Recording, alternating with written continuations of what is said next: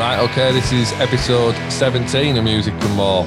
Um, going on with the theme of guests. Uh, this week, I'm really buzzing about this one. And anyone who's uh, watched my YouTube videos will have heard me talk about this guest. Um, so tonight we've got David Boyd, who was the boss of Hut Records, um, among many other things that he's done, obviously. But uh, in terms of when we met David, he was uh, the boss of Hut Records and signed us at a very young age, having a lot of faith in us, and generally being a really um, a great figure in our history. Do you know what I mean? In terms of how we look back on our time in the music industry, certainly for me anyway, and the people we came across across the whole time. Um, you know, people dealing with different people at different labels at different times. But um, obviously, David and Hut, uh, you know, everyone at Hut, sort of Paul as well, um, were really great people uh, to have as part of our career. So I'd just like to start off by saying hello to yourself, David, and thank you for giving up some time to come in and talk to us. Absolute pleasure, Adam. It's been uh, I've been looking forward to this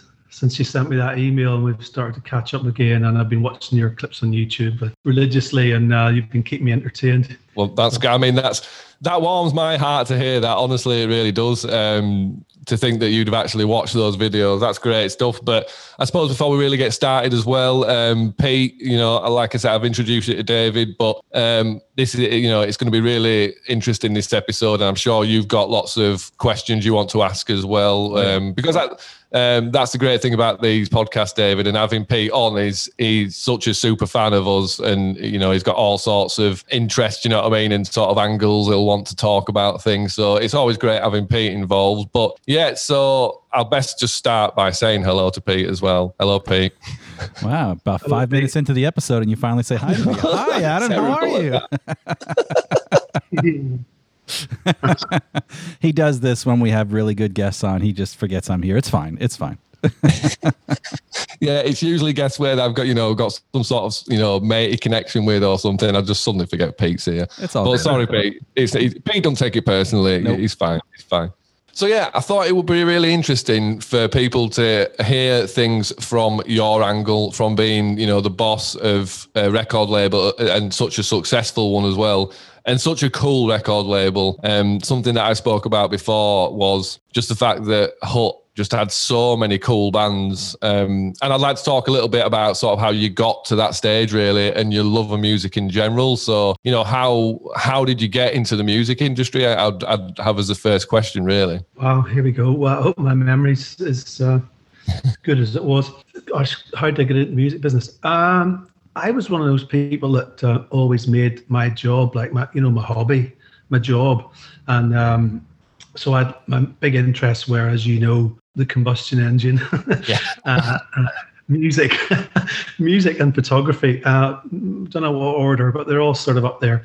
Uh, so we we touched earlier before we went on air about where I am from and where I'm living currently, uh, Northern Ireland, and uh, all the you know politics and bullshit that goes with that. So when I was 16, my parents thought, "Fuck this, let's get out of here," and they emigrated to New Zealand. So I didn't go back to school when I got to New Zealand. I got off the plane, and saw a motorcycle shop on the way up to the hotel we were staying in. Walked back down, asked them, they, "Do they have any jobs?" And I got a job as a motorcycle mechanic. So that was the first box ticked. So I did my time as a motorcycle mechanic apprentice, and then the photography thing kicked in when the New Zealand music scene started to get quite healthy and lots of young indie bands coming up. And I grabbed my camera and sort of went, started going around the country, taking photographs of them for local music mags, sleeves, mm. publicity shots, stuff like that. And I got to meet them, hang out with them. And then fast forward, oh, I worked in a record shop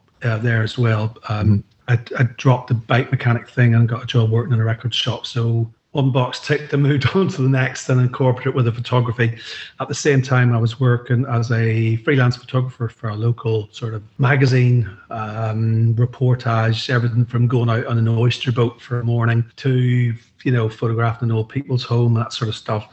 Went wow. along with the journalists, took the pictures. But anyway, the, the music thing was what excited me. So uh, fast forward, I moved from New Zealand to London, got a job working in Virgin Record Shop on Marble Arch below the Odeon Cinema, one of the first ones. It still had the Roger Dean, the guy that did all the Yes covers and all that sort of stuff. Yeah, yeah. it still had his original uh, like sticker of the two virgins stuck to the, the glass of the door. Wow. But, uh, that was an interest, interesting place to work. There's quite a few characters that, that came out of that one record shop. The guy that started Too Pure that signed PJ Harvey. There's a couple of sort of modern classical guys came out of it. And then uh, I was there for four years, I suppose. Uh, worked my way up to assistant manager of, of the second sort of mega store down the other end of Oxford Street. But what happened was that all these New Zealand bands started getting noticed worldwide and they started signing worldwide deals. So they wind up in London uh, and more often not staying at my flat in Clapham Junction. So a lot of them were affiliated to a label back in New Zealand called Flying Nun. And they were looking for someone to look after the label, which was distributed by Rough Trade. Uh, so a lot of these bands were saying, "Oh, you should get him, you should get him, you should get him." So this guy called Roger Shepherd, who run Flying Nun, suggested to another guy at Rough Trade, uh, the label and distribution company in King's Cross, "You need to get this guy in because he knows what's going on with that whole world of music that nobody really knew about." Ah. So, so I went down to Rough Trade and obviously Jeff was there, Jeanette, they just the Smiths were signed, Stone Roses were just about to sign, but didn't change their mind at the last minute. So much so that there was artwork for the Stone Roses prepped in the rough trade Oh, art office, but never got used. So we'd see it, you know, walking past. So I got this job um, as a label manager doing the exports. So we looked after probably, I don't know, hundreds and hundreds of indie record labels. This is in the 80s. And dance music was just kicking off with all the associated drugs and all that sort of stuff. And uh, my job was, one of my jobs was to um, get the white labels from these dance labels. And I'd get the white labels at test pressings, 12 inch and then I'd uh, I'd write all the reviews about it, fax it all around the distributors all around the world, who would then buy the records off me, and then we'd export them to you know places in New York and Madrid and Japan and New Zealand, Australia, Italy, all places. Uh, but one of the jobs was with the dance music kicking off. I was label manager for quite a few of the dance labels. So the KLF, for instance, and I would get um, the white label and I'd play like 3 a.m. Eternal or or What Time Is Love or all those classic trance kind of records through the stereo, and I'd hold the phone, which was one of those ones on the cord. I'd hold it up to the little NS10 Yamaha, and I'd play it down the phone. Wow. And then these guys would tell me, we'll have 100, 200, 300, 400 of these white labels. So then you'd run back down to the warehouse, box them all up, put them on a plane and ship them all over the world. So they'd have them by Monday morning and then they'd go out to the clubs after that. so that wasn't the only label I looked after. I looked after lots of labels. So I sort of gained a lot of experience hmm. doing that. Mm-hmm. And then did that for three or four years. And then one day, a label I looked after, the guy came to see me and said, um, We'd put a couple of 12 inch singles out by this band from San Francisco called The Origin. And he said to me, Look, can I take you out for coffee? So we went out for coffee. Remember that Rough Trade was fiercely independent at this stage, fiercely independent. Uh, and there was an independent record chart, which seems ridiculous now because of the streaming and all the rest of it. But that was like the holy grail, you know, as an indie band to get in the indie chart was your leg up. So this guy came to see me one day, took me out for coffee and said, Look, um, you've been put out these couple of records by this band from California. I've got to come clean with you. You actually did the label deal for this company that's actually owned by Virgin. And I was, you're kidding. I said, Jesus, that, if they knew, they'd probably fire me. So um, we were only two releases in. So uh, I went out for coffee. The guy told me the whole thing. He turned out to be a, guy called Simon Stanford, who ran this company called Trinity Street. Back in the day, he was the guy that did all the 60 40 posters, all these massive posters all around the country that you don't really see anymore, uh, and inserts into records. So capture, so you'd fill out the little piece of paper, Yeah, yeah. send it back to this central place, and they would keep all the info, and then they'd fire you out. You know, it's like a mailing list, primitive Yeah, mailing. yeah. So he came clean with me and said, "Look, it's owned by Virgin. Uh, they don't have anything to do with it. They just pay the bills for me. He was some guy lived in Nottingham, had nothing to do with Virgin really, just a, the poster guy. It was a front, and he was game enough to have taken this front on. And he said, "Do you want to go and see the people at Virgin? They're looking for somebody to do this label seriously." So I went in, had a chat with him, and got the job. And uh, it wasn't an A&R role back in that day; it was like a marketing role. But so I I sort of arrived, Harley Davidson, hair down to my arse, and they were all like, you know, it was Phil Collins and Genesis, and uh, you know, it was quite a tame sort of label.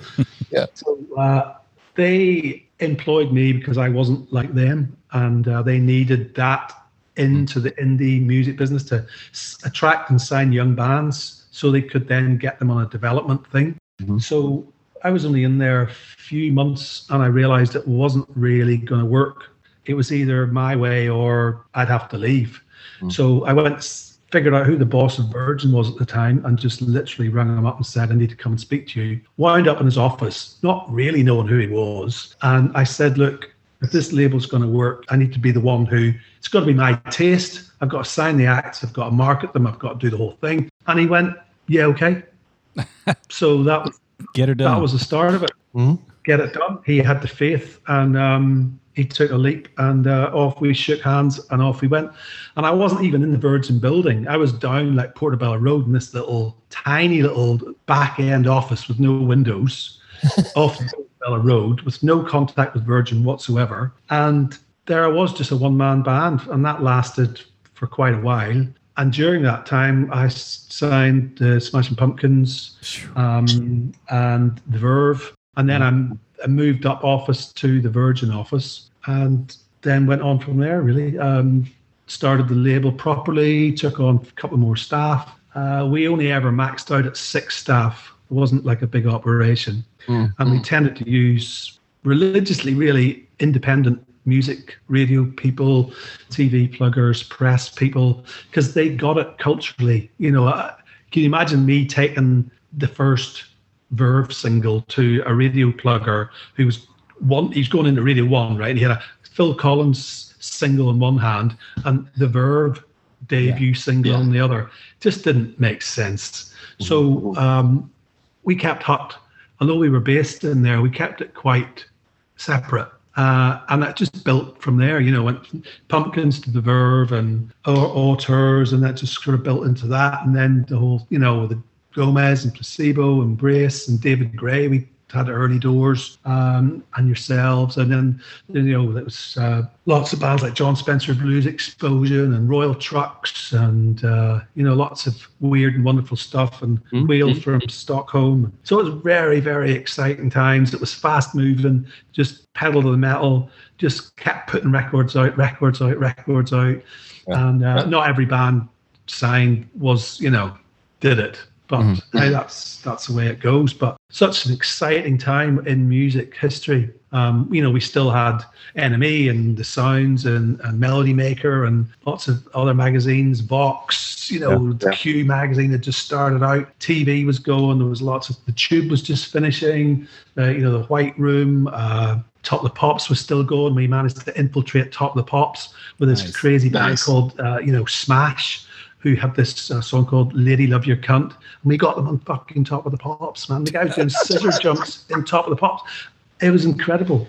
Um, so it was it was a quite a mad time, really. Um, and then what happens was. Uh, I got successful at Hut, like we we quite a, you know a few big albums, and they in that corporate world they said, well, if you're good at that, the head of A&R left at Virgin to go work for uh, Virgin America, and it was like, you know, they do this. They go, well, you're good at that. You'd be good at this. So they gave me the job head of A&R at Virgin. So that was, you know, everything from the Spice Girls, Chemical Brothers, right the way through to the Rolling Stones. Although these people had their own A&R people and contacts with the company that bypassed me, really, um, which which was was fine by me. But you also had But- David Bowie, right? Yes, yeah, we we had David Bowie too, yeah, and um, yeah, That's amazing.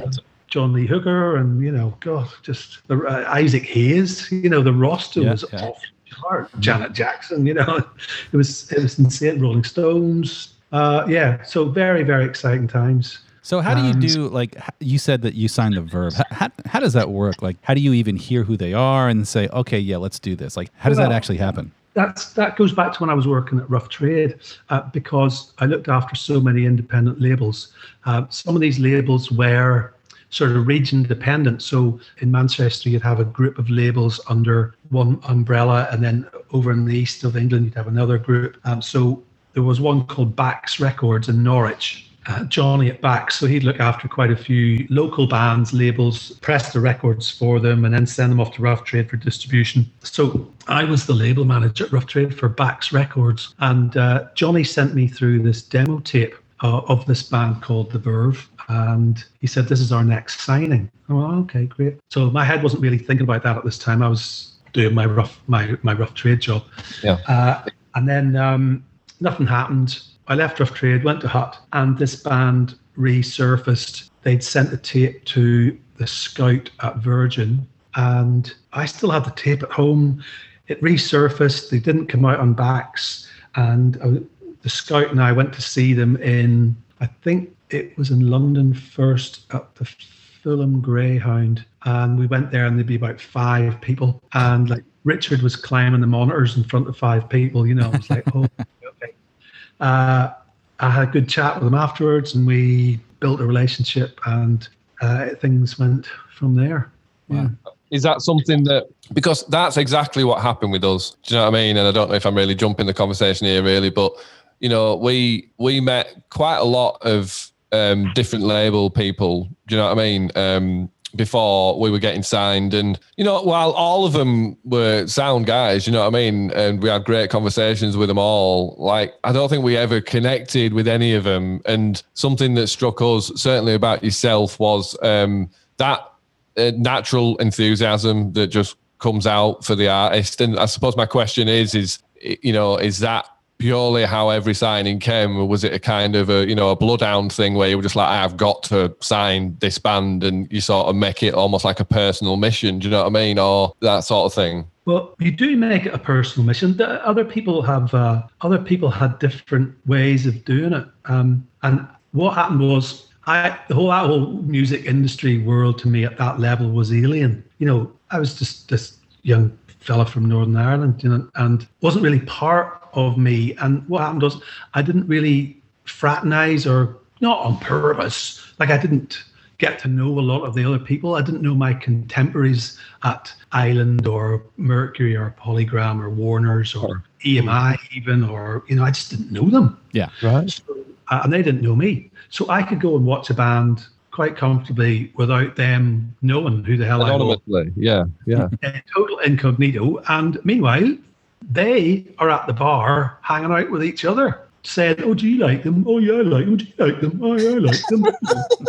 you know, it's like this there was a sheep mentality to it that really repulsed me. Um, and sometimes, you know, they would have this like it's almost like top trumps. You know, they'd they'd they'd have to go and prove to their head of A and R or their boss that did they tick all the boxes. You know, how many people were there? Did, you know, this, that, this, that. It's quite a business like in the way that they did it. Yeah. You see, with me, it took thirty seconds. They're literally thirty seconds.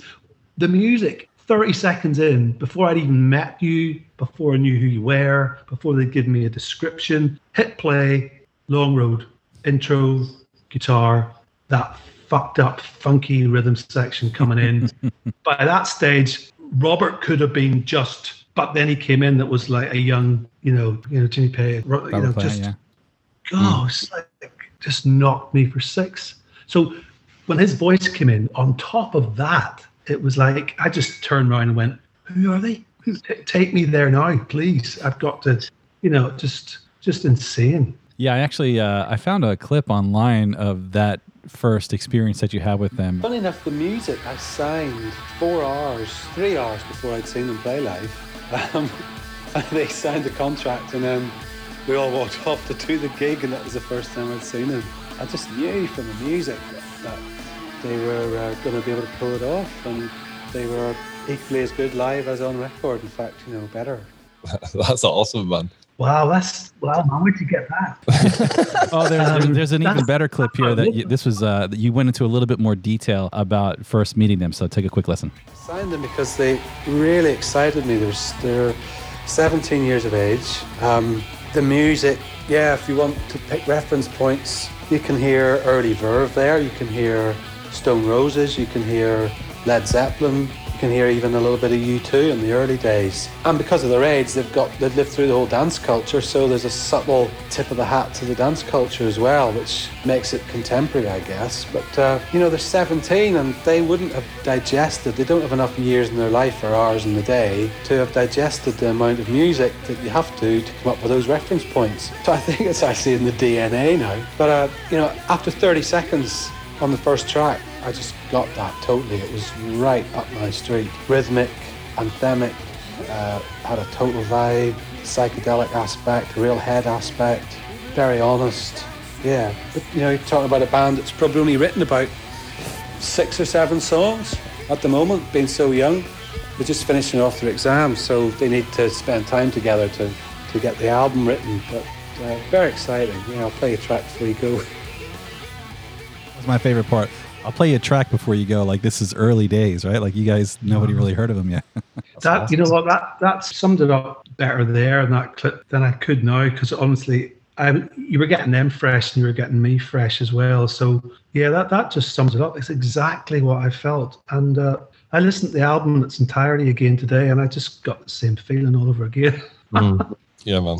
Yeah. No, definitely. And um, like I say, it just made such a difference to us because, like you say, it was that world was alien to you. The people in it were alien to you, and they felt that way to us as well. And that's why, as soon as we met you, we were just like, well. Why did we bother meeting anyone else? Do you know what I mean? Like, why didn't we meet Dave first off? Because you know you dress like us as well, man, and you know what I mean. You had the same sort of fucking hair and everything. And we were just like, this guy's cool. Do you know what I mean? He's not like, he's not some suit who's thinking, you know, are these guys going to make me loads and loads of money? Do you know what I mean? And I don't know. I think that's evident as well. I mean, I don't know how much of it is the times themselves, but you know, your band's developed, man, like the Verve. Do you know what I mean?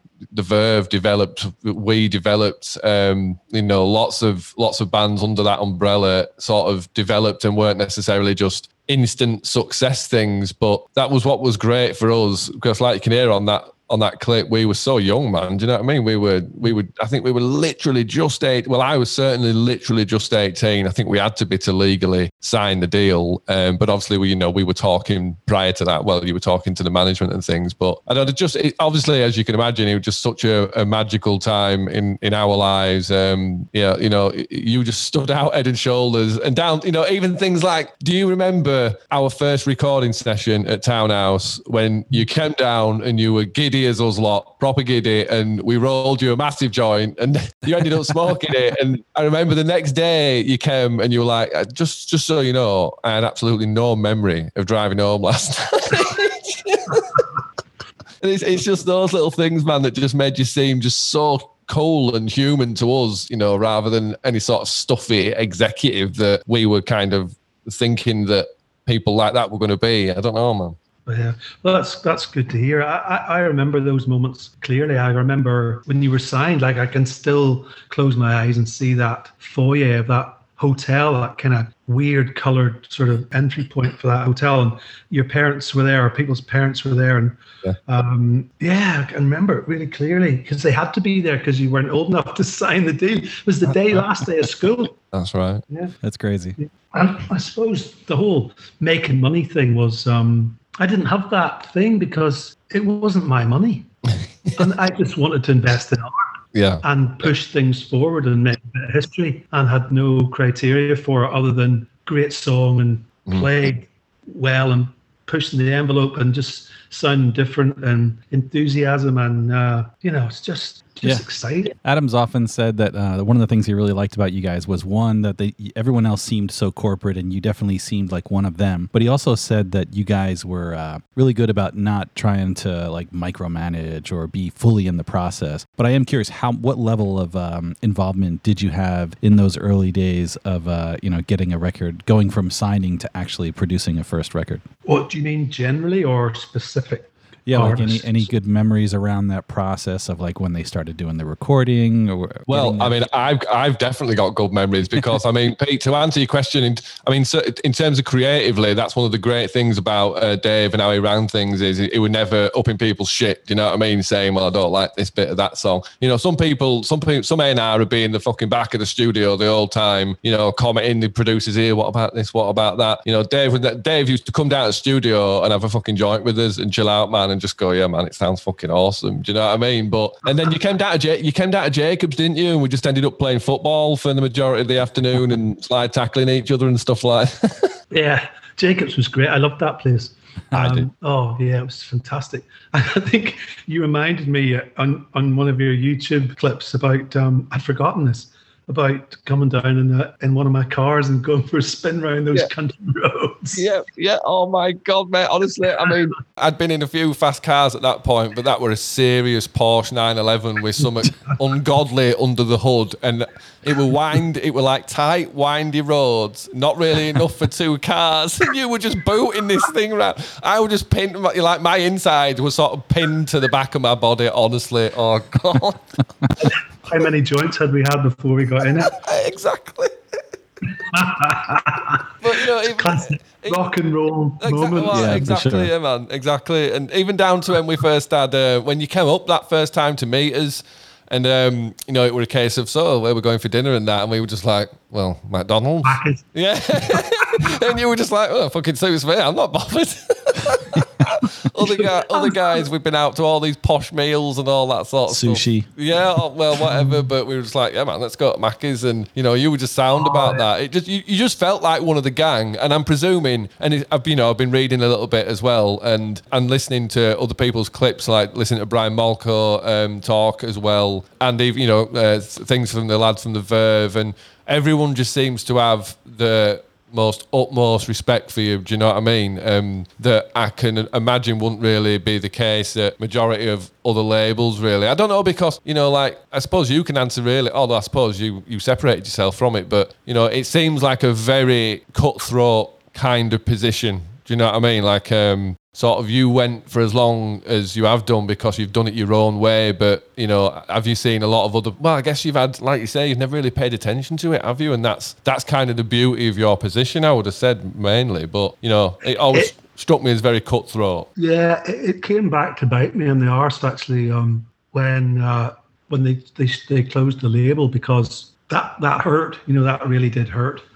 Um, so where that bit me was that most other people have just, as they do in that business, they tend to, I call it feeling upwards. You know, there's a small pool of record executives, and you know they'll do three years at Warner Brothers, and then they'll they'll take you know they'll get headhunted, and they'll go and do another three years at EMI, and then they got headhunted and went to Universal. You know, and they kept sort of staying, not really doing anything, but just moving around the chessboard. And um, when it came time for me to go, shit, uh, another job. Um, had no, had no doors to knock on Yeah. and that was good in one way um, and bad in another. But I put so much into the hut thing that when they closed it down, uh, I didn't I didn't have the stomach for it. I just I just fucked off. I went to Cornwall with two preschool kids and went and lived on the beach for a year because I couldn't actually give it to anybody else because and it was just you know that whole thing was really frustrating timing for me because um, I couldn't get involved in your second record. It was taken away from me, and it was very, very, very frustrating to sit there and watch that happen. And I can remember about so I wasn't invo- I wasn't involved in the recording of your second album at all, other than voicing my opinion about. It was mentioned at one meeting about doing the American thing. You've had your go, David. So we're going to give the American company their say on who makes the next record. And I was like, right, okay. Uh, so like, no input then. Uh, no. All right. Uh, little did they know they were, I was going to get that input taken away anyway by EMI a couple of weeks later. But um, there's a clear moment in my head. So I'm in Cornwall, driving to the beach. I'm out of the business, and on the radio comes this song that uh, they didn't announce, they just played it, or else I just turned the radio on, not hearing the band, right? And I knew your album was finished and coming out because I'd read about it on, you know, in the music press and stuff. Uh, it was three weeks before your album was due to drop, and I thought, oh, three weeks for the music out. This this uh, this track sounds so. This, this track came on, and until the geezer started singing, I thought it was you, and it was that um, Clubfoot by Kasabian. Oh man, Mm. yeah, yeah, yeah. And I, because the intro, the sound, and then I found out that Jim had made the record. Mm. And I thought to myself, fuck me. He took all those things that he put on your record, and you had this education process with him, and you with him. It was equal. You know, he learned off you as much as Oh yeah, I probably bet. more. You know, because you came with the sound already formed. Right. So Jim, uh, Jim took that and attributed it to the debut Kasabian record, Mm-hmm. and I was fooled for about thirty-five seconds, thinking that was you until the guy started singing, and I thought, nah, hold on a minute. But um, that that was it. But it was very frustrating not to have been involved in that second record. And although the second record, you know, it's a good record, it was definitely a different place than I would have gone with it. Yeah. You know, at the time, I was thinking not Bruce Springsteen, Pearl Jam, Bob Dylan's producer. I was thinking Chemical Brothers, David Holmes. Yeah. That's where I was Yeah. go with it. But mm-hmm. it was deemed that the American label, because you when you signed, you you you signed for America separately. Yeah. Um, so yeah, but um, and and the record, your record didn't it didn't suffer from it. It just sounds different from what um, where I would have suggested, I suppose. Uh, uh, definitely, man. And to be honest, it's something that I've not really got to yet um, in terms of my YouTube videos or even the podcast in terms of addressing addressing this. And it, it's a, it's an interesting time to do so. But that was a well, that was a horrible time for us. Do you know what I I mean? heard, Um, I heard, you I heard that. Yeah.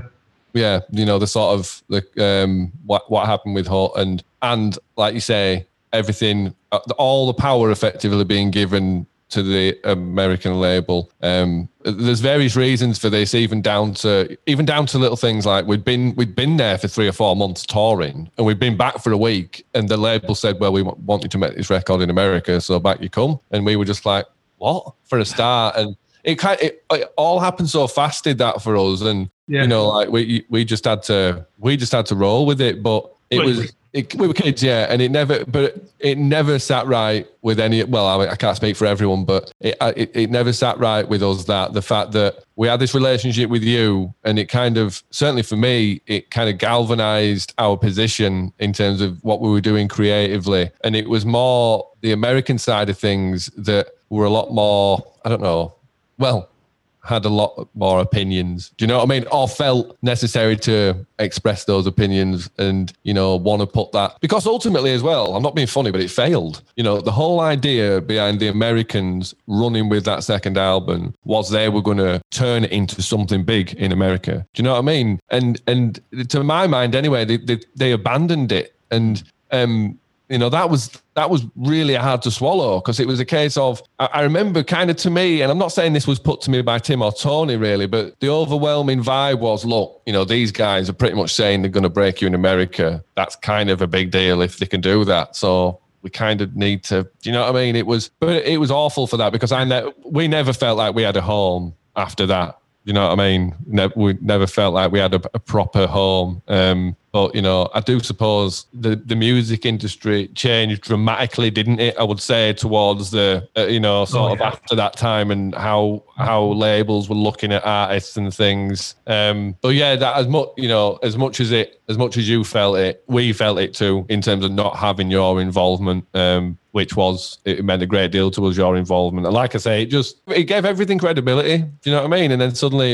don't get me wrong the, the the guys at the american label they were nice guys but fuck me man they were label guys do you know what i mean? They were through and through um liming label guys do you know what i mean? Um and I, I don't mean that as a as an insult but you're never going to connect with them like you are you know, with someone who's clearly, you know, half of these guys are fucking probably drafted in from God knows what businesses. Do you know what I mean? I don't know, fucking selling bubble wrap. Do you know what I mean? And then suddenly they're given, do you know what I mean? And it's like, Yeah. I don't know. I don't know. Well, it, it, it was it was a tough time for us, man. Well, there's Well- definitely a distinct sound between the two, the first and the second album. I've told you this mm-hmm. many times. I think the second album is great. The first album is epic, you know, and I, I love them both. You know, for di- they're they're both my children, if you will. Uh, but they they have different sounds, you know. And uh, but boy, the the energy and the the just the sheer passion that comes out of that first album, I, it, it's it's hard it's hard to to to bottle that up and put it on another album. I would think. Well, I, I might have been guilty of make want to make the first album part two.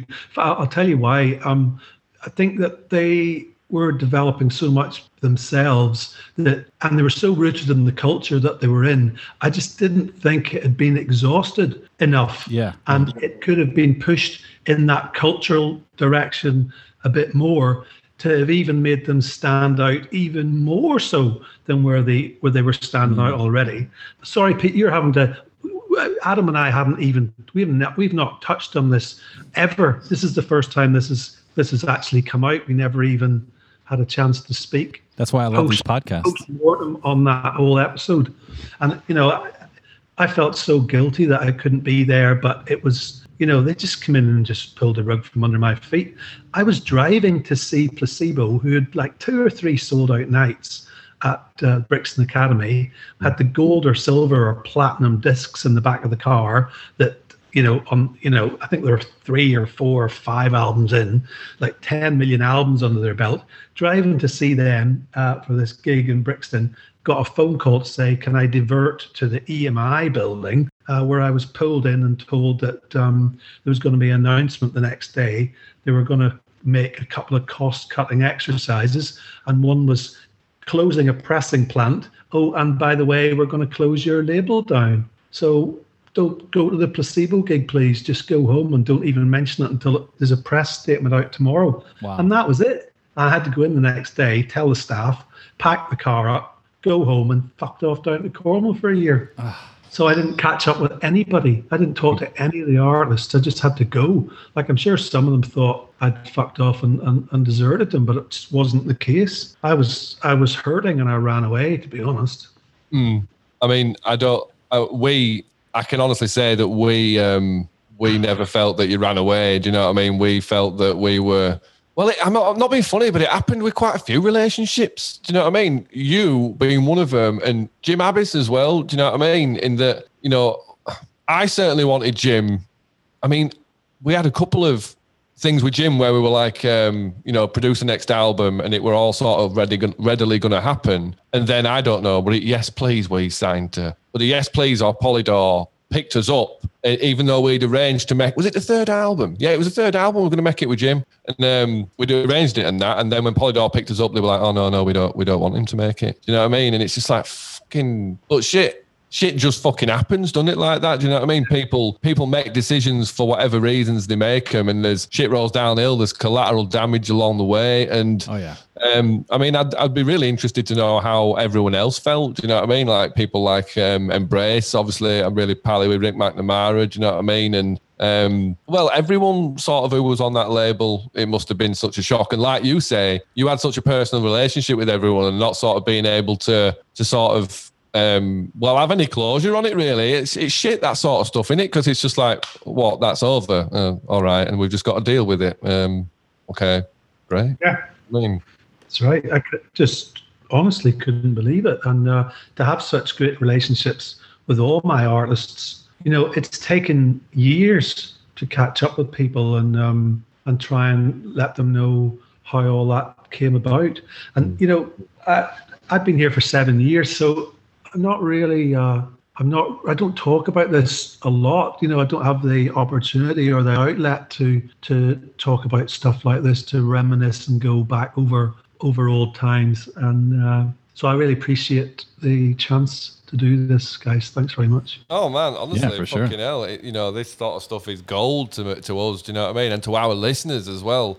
You know, some of the you know the Verve, Smashing Pumpkins, bands like that. Do you know us? Obviously, do you know what I mean? Just bands that the people who listen to this podcast absolutely adore. You know, Yeah. um, It's history. yeah, it's history. You know, you you played such a, a, a, a huge role in these things, which you know, Smashing Pumpkins. Literally, I that's what I grew up with. Do you know what I mean? And then progressed on to like The Verve and stuff. Do you know what I mean? And then suddenly when we're signing this record deal, it's with the man who is, you know, fucking responsible for that shit. Do you know what I mean? Or certainly, you know, just mind blowing stuff for us. So this sort of stuff is just, um, it's fascinating to hear about. And I think other people listening will just find it fascinating, you know, in terms of your journey and the things that, um, you know, go hand in hand with those business things, like suddenly having your fucking label pulled from under your feet, you know what I mean? Or like as an artist, suddenly having your deal pulled from under your feet. You know, man, that was a difficult thing was having someone like you who sort of clearly tangibly believed in us and that we were relaxed with to suddenly trying to get along with someone who was like, all right, with these guys, do you know what I mean? It,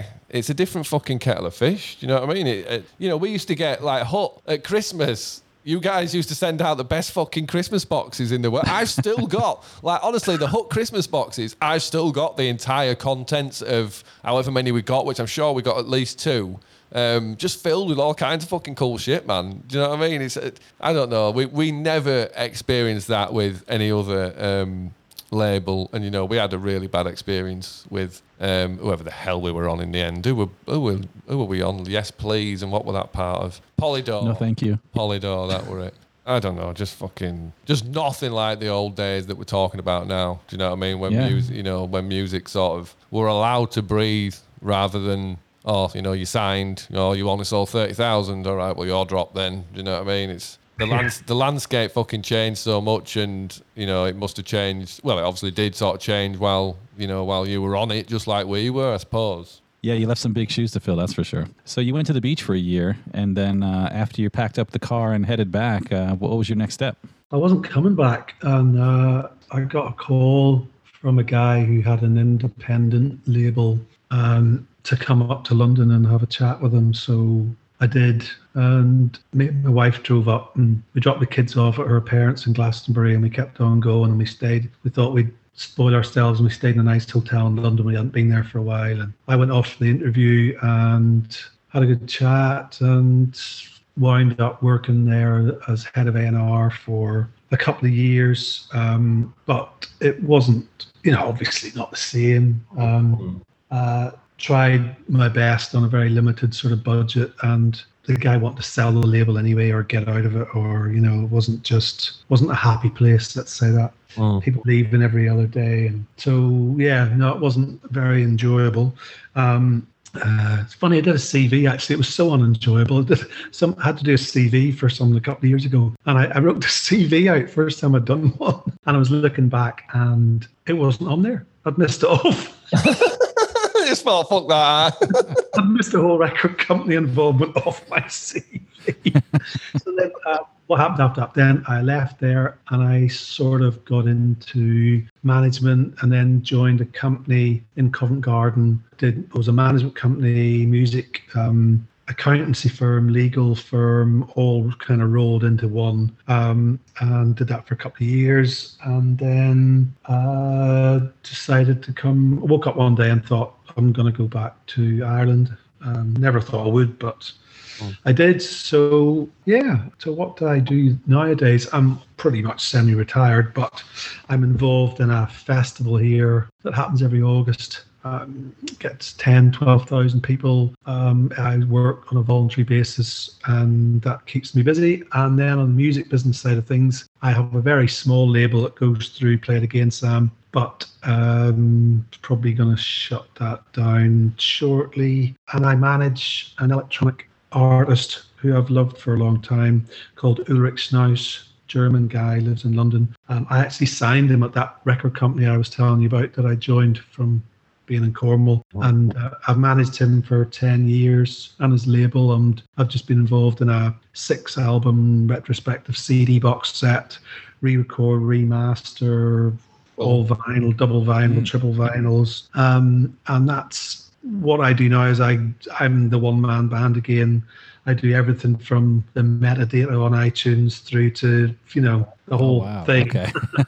So um, yeah, but as I say, it's only one artist.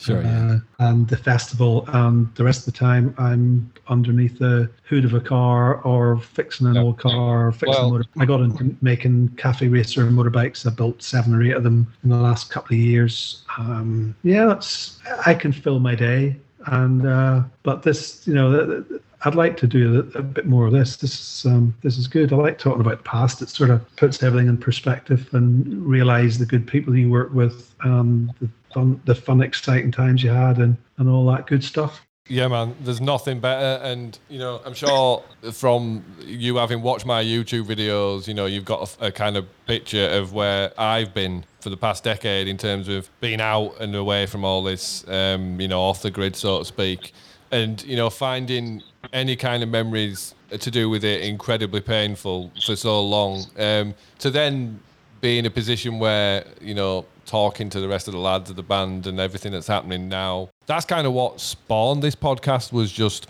like you say that that love of reminiscing about something that meant you know a great deal to you. Do you know what I mean? Like a, a, a yeah.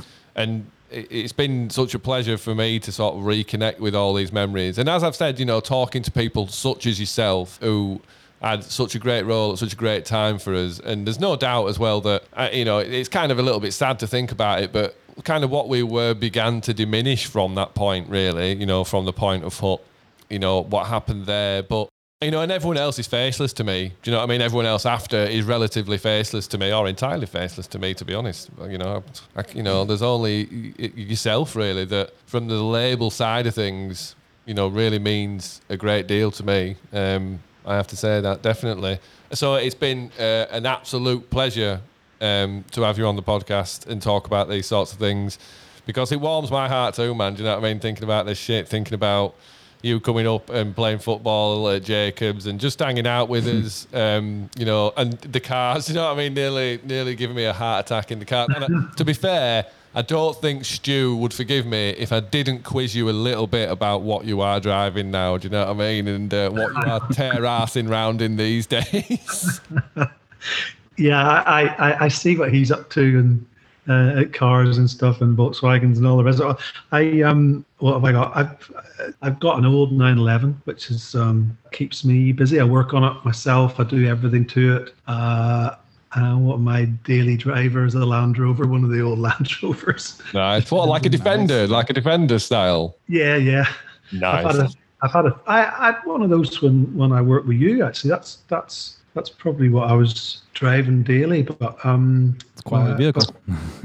you definitely had the 911 though, because you nearly killed us in it, man. Do you know what I mean? If you're like fucking.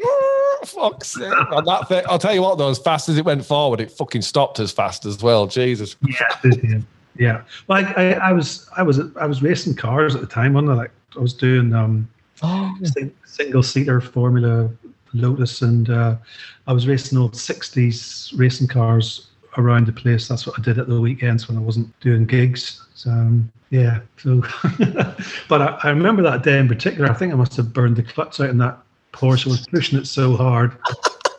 oh fucking hell!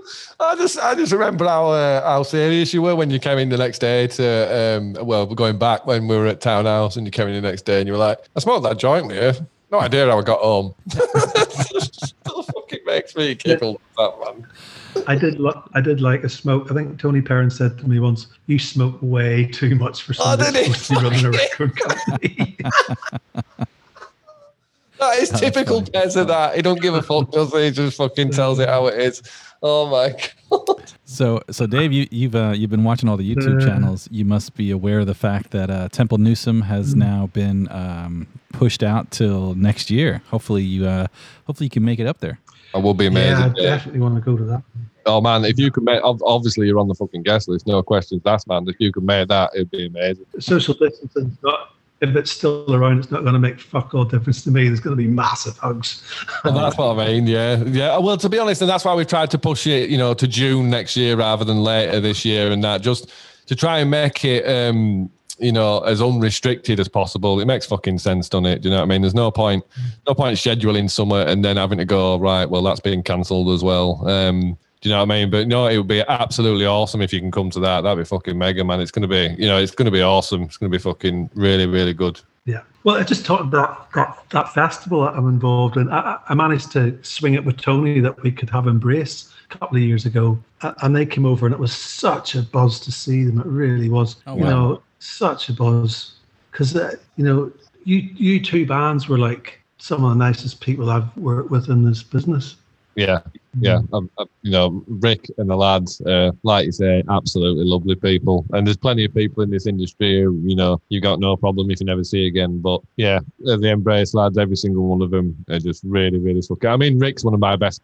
Rick's one of my best mates. Um, now, do you know what I mean? He was. I can understand why. Yeah, man. He was on a couple of podcasts ago, and uh, funnily enough, actually, we've got Nick McCabe coming on. Um, I think next week we've got Nick McCabe coming on, and obviously I can't fucking wait for that man because that's just like that's just like talking to my fucking musical idol. Do you know what I mean? Like guitar playing and fucking oh my god, you know their first album, second album, shit me man, that the influence that had on my guitar playing, uh, which which you rightly said, you know you could hear the early verve in in what we were doing. Um, yeah, you know I can't fucking wait for that. I can't fucking wait.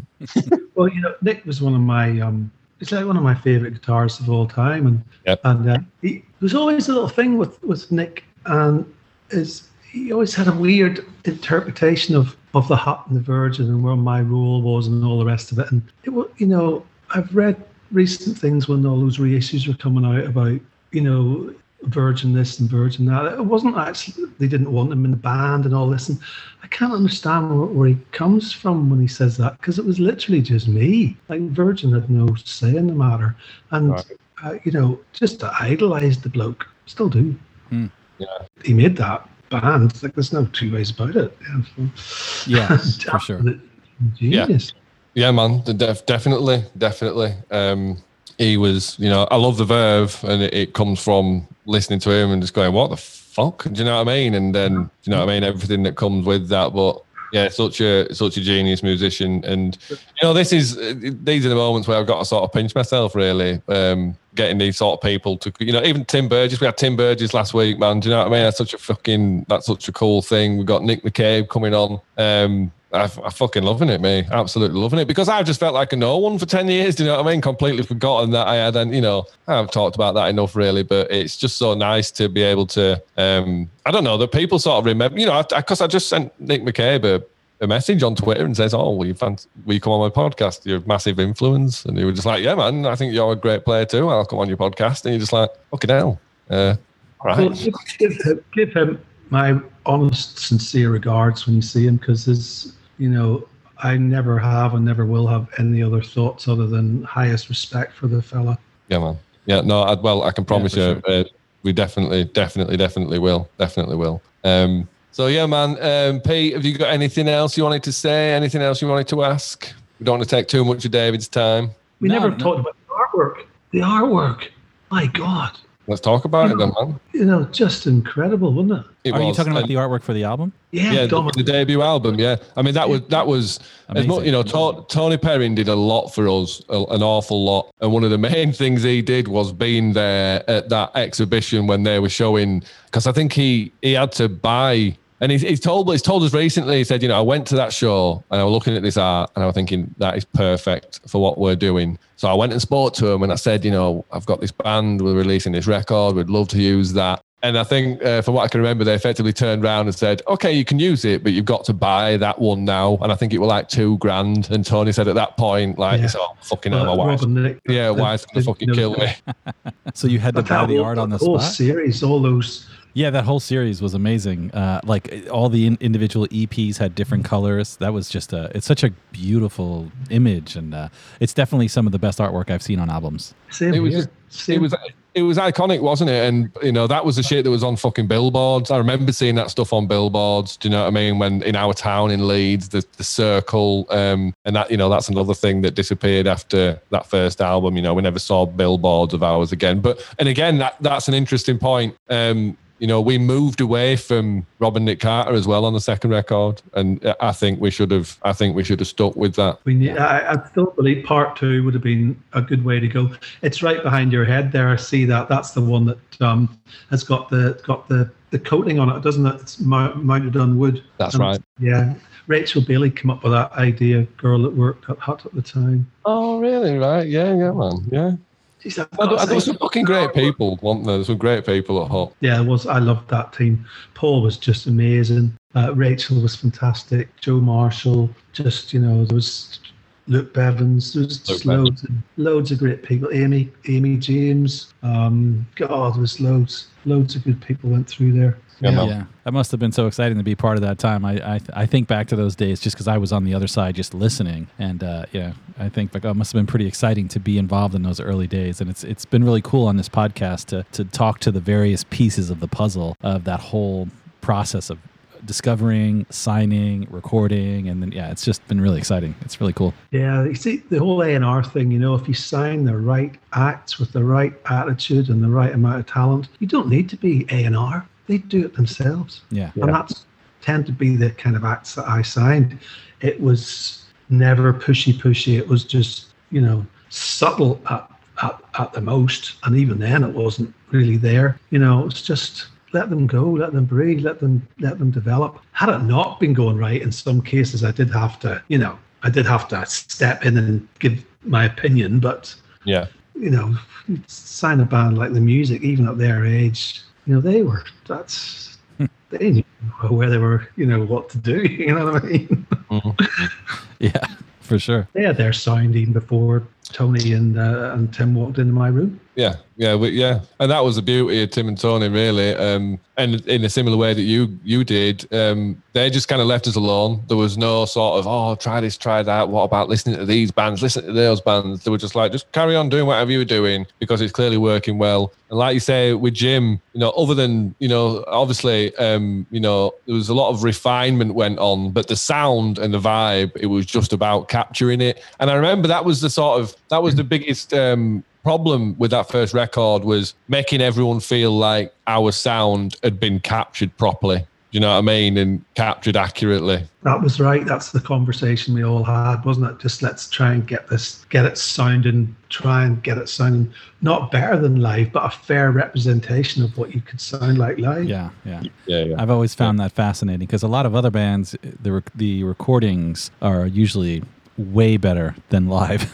you know, and Yeah. and the music was sort of the opposite. I mean, they were still Well- good. The recordings were amazing, but then live was just just as good. Yeah, if not better. Oh yeah, yeah. I mean, you know, a lot of bands hide behind being in the studio.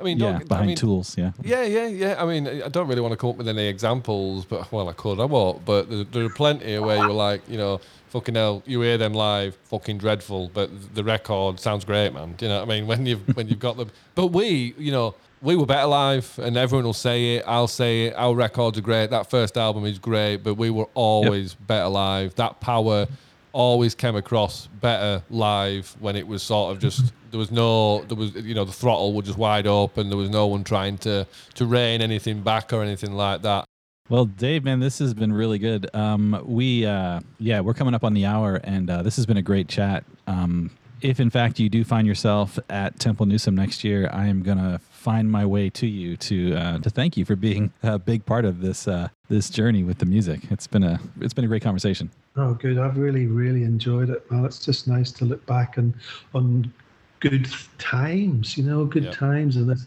horrible time we're going through. And it's like, wow, did you? I just we we did that, did we? Is that what we did? You know, we should fucking slap ourselves in the back for having such a good Right. time. Yeah, yeah that man. was made life worth living. Mm. oh indeed indeed and it, and that's why I've missed it so much and you know even just being able to reminisce like this just means so much to me um it really does Likewise. really does man it really does Okay, so this has been episode 17 of Music and More. Um, you know, I'm sure you'll agree, absolutely fascinating episode, and I've not talked as much as I usually have, which mis- must mean I've uh, I was listening hard. But yeah, so uh, thank you very much, David, uh, for giving up your time and coming on. And it's been so great to catch up with you. And you know, I hope we stay in touch, man. And I really, really hope you can make it to Temple News, and that would be fantastic. And I know the rest of the lads would love to see you there as well. I'd love to see them too. I'm intending on being there. Fantastic, mate. Well, thank you very much. Thank you. And thanks everyone for listening. Thank you very much.